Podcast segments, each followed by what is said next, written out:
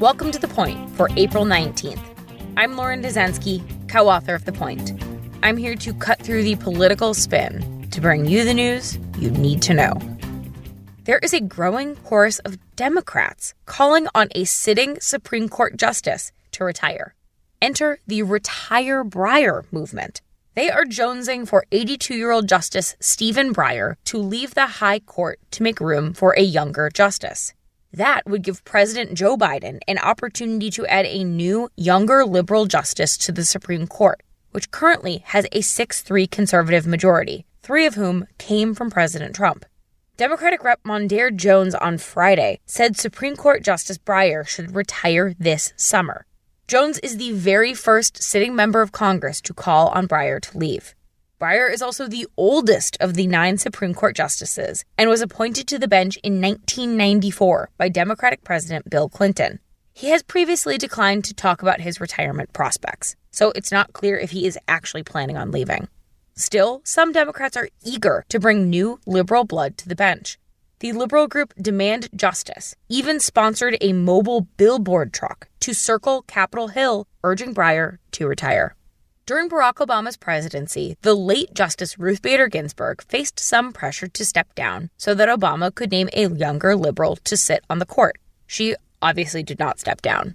And with Ginsburg's passing last September, Trump was able to fill that vacancy and name a third justice to America's highest court. As Jones put it Friday, my goodness, have we not learned our lesson? This entire atmosphere reveals the intense dynamic of Supreme Court successions accelerated today by Republicans having attained three Supreme Court appointments and Democrats having none in the last decade. And there are some major social issues before the bench. Justices are deciding the future of the Affordable Care Act, a clash between gay foster parents and religious interests, and access for organized labor on agricultural property.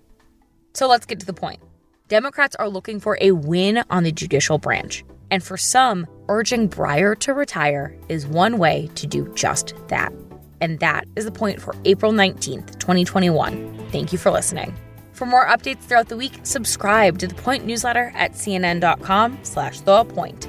If you like this audio briefing, you can get it every single weekday on your smart speaker or follow us wherever you get your podcasts so you never miss an episode.